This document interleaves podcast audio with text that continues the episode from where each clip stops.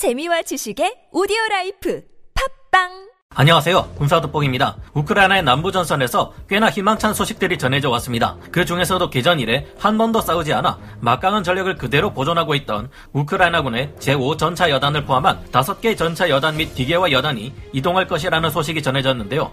전차 100대, 장갑차 100대에 이르는 막강한 전력을 가지고 있는 오데사 지역의 우크라이나 대군이 남부의 항구 도시 오데사를 떠나 동부 지역으로 향할 것이라는 소식이 들려온 것입니다. 현재도 드네프르강 북쪽에서 포위된 채 우크라이나군 의 포격에 둘러싸여 힘겹게 방어전을 치르고 있는 러시아군에게 청천벽력과도 같은 소식입니다. 4월 13일 우크라이나 현지 언론인 우크린 폼이 현지 시각 4월 12일 저녁 9시 11분에 알린 바에 따르면 이미 우크라이나군은 제5 전차 여단이 오기도 전에 크리브이 리흐에서 헤르손 지역 깊숙한 곳까지 포격선을 밀어붙이며 15개 이상의 거주 지역을 해방시켰다고 하는데요. 또한 카우프카 발전소와 다리가 있는 지역에서 러시아군 포병이 포격을 했다는 보고가 최근 올라온 것을 보면 카우프카 다리에서 약 20km 지점에 우크라이나군 부대가 접근했다는 것을 알 수 있는 유리한 상황입니다.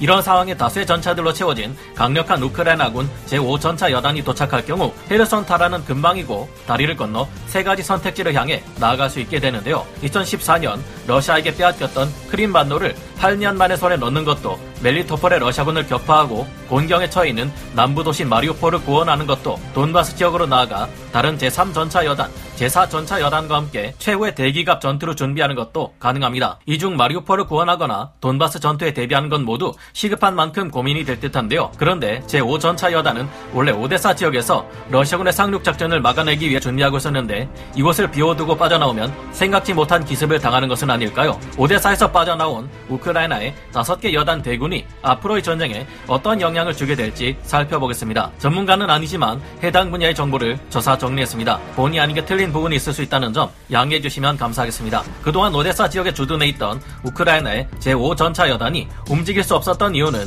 이 지역의 러시아의 상륙 함정들이 계속해서 왔다 갔다 하며 상륙할 듯 안 할 듯 헷갈리게 만들었기 때문입니다. 실제로 이 지역의 상륙 작전을 러시아는 수행하지 못하고 있지만 이것이 그들의 기만책이었다면 어쨌든 러시아로서는 기만전을 훌륭히 수행한 셈이 됩니다. 현지 시각으로 지난 3월 21일 영국 일간지 더 타임즈의 보도에 따르면 당시 흑해에 배치되어 활동 중인 러시아 해군 함대가 30척이 넘는 규모라 밝혔는데요. 당시 영국의 정보 자문업체 시빌라인의 저스틴 크럼프 CEO는 지금의 러시아 흑해 함대는 평상시 규모보다 크게 확대되어 있다. 최신 호위함 다수가 여기에 속해 있고 크림반도 근해에서는 11척이 넘는 상륙정이 활동 중이다라고 밝힌 바 있었습니다. 그러나 이제는 절대 러시아 상륙 함대가 이 오데사 지역에 상륙 작전을 수행할 수 없을 것이라는 확신에 가득 찬 주장을 우크라이나군이 내놓았는데요. 현지 시각으로 4월 10일 우크라이나군 남부 전투사령부에서는 러시아 상륙 함대는 지난 3월 중순에 오데사 인근을 떠난 이후 두 번 다시 오데사 앞바다에 접근하지 못하고 있으며 이는 자연 환경과 우크라이나군이 러시아 상륙군을 충분히 격파할 수 있는 만만의 태세를 갖추고 있기 때문이라고 주장했습니다.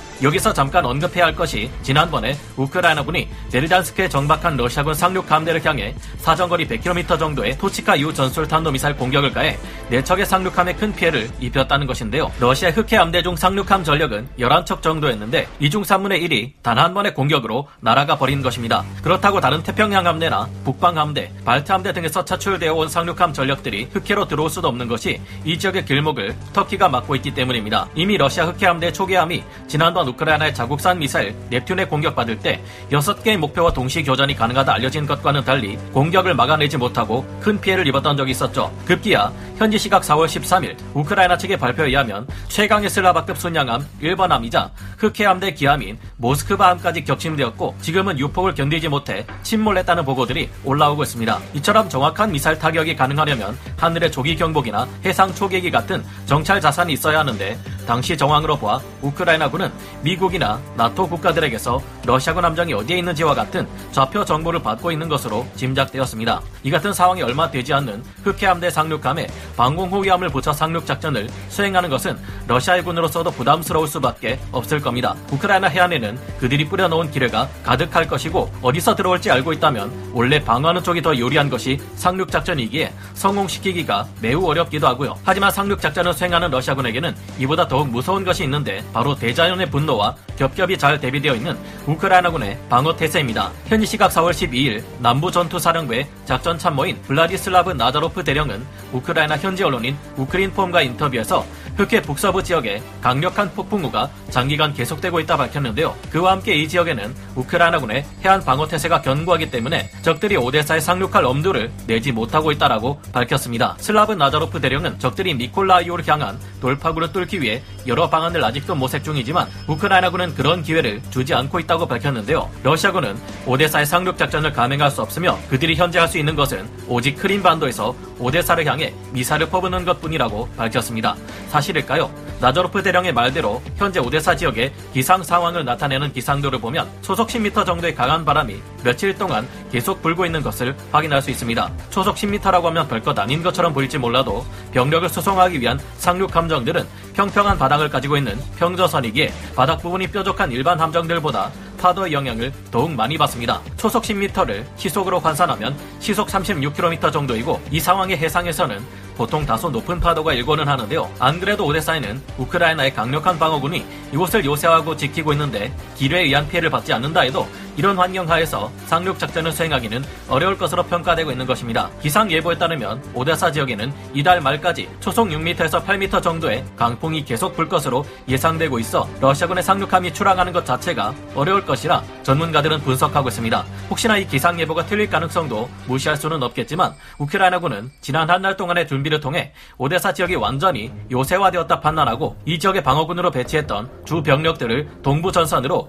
이동 배치시키는 방안을 검토 중에 있습니다. 이 판단이 적절한 것으로 보이는 이유는 오데사 바로 옆이 바로 현재 러시아군들이 갇혀 옴짝달싹 못하고 있는 헤르손이기 때문인데요. 앞서 말씀드렸듯이 이 지역의 러시아군들은 현재 우크라이나군에게 포위당한 채 섬멸되거나 모두 항복할 위기에 처해 있는데 러시아군은 이들을 구해줄 수 있는 상륙 병력들이 있었다면 지금까지 이렇게 손 놓고 있을 이유가 없기 때문입니다. 이 지역의 우크라이나군이 오데사를 떠나 다른 곳에 배치될 수 있다면 그 전력은 실로 어마어마할 것으로 보이는데요. 지난 3월 중순을 기준으로 볼 때 오데사 지역에 배치되어 있던 우크라이나군은 최소 5개 여단 이상의 병력이며 이 중에는 전차 위주로 편성된 제5전차 여단이 개전 이후 전혀 피해를 받지 않은 멀쩡한 상태로 전력을 보존하고 있었습니다. 규모가 상당히 큰 이 병력이 오데사에서 빠져나와 동쪽으로 진격할 경우 현재 러시아군을 포위하고 있는 드네프르강 일대 구역이나 앞으로 최대 규모의 기갑전이 일어날 것이라는 동부의 돈바스 지역에 큰 도움이 될 것으로 보입니다. 게다가 헤르손에서 북동쪽에 있는 카호프카 다리를 지날 경우 이 다리는 크림반도와 direct로 연결되어 있기에 바로 크림반도를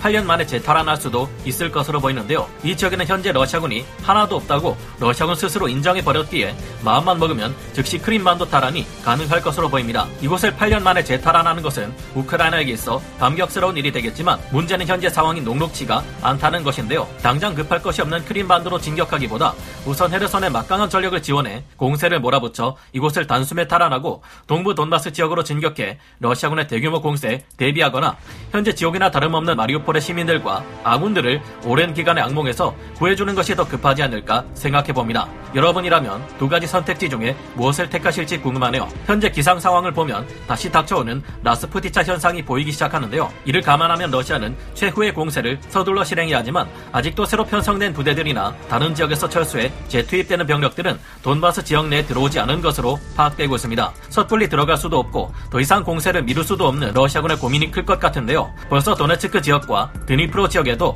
비구름이 잔뜩 끼어 있는 것이 식별되는데 이를 보아 곧 2022년판 new 라스푸티차 현상이 곧 시작될 것으로 보입니다. 라스푸티차 현상은 4월부터 10월까지 비가 주구장창 내려 우크라이나의 야지 전역이 진창이 되는 것을 말하는데 이제 이렇게 되면 러시아 기갑 부대는 또 큰 도로를 통해서만 다녀야 되고 또 일렬로 기동하다가 매복한 우크라이나군에 의해 큰 전력 손실을 입게 될 확률이 높아지겠죠. 갈수록 서방으로부터 더 많은 지원을 받게 될 우크라이나가 전쟁을 끌수록 유리해질 상황이니 그때까지 러시아가 전력을 재정비하지 못하게 되기를 바래봅니다. 여러모로 우크라이나의 대 자연이 러시아군에게 불리하게 작용하고 있는데 천인 공노할 러시아군의 만행에 하늘 또한 크게 노해 천벌을 내리고 있는 것이 아닌가 생각이 드네요. 오늘 군사 돋보기 여기서 마치고요. 다음 시간에 다시 돌아오겠습니다. 감사합니다. 영상을 재밌게 보셨다면 구독, 좋아요, 알림 설정 부탁드리겠습니다.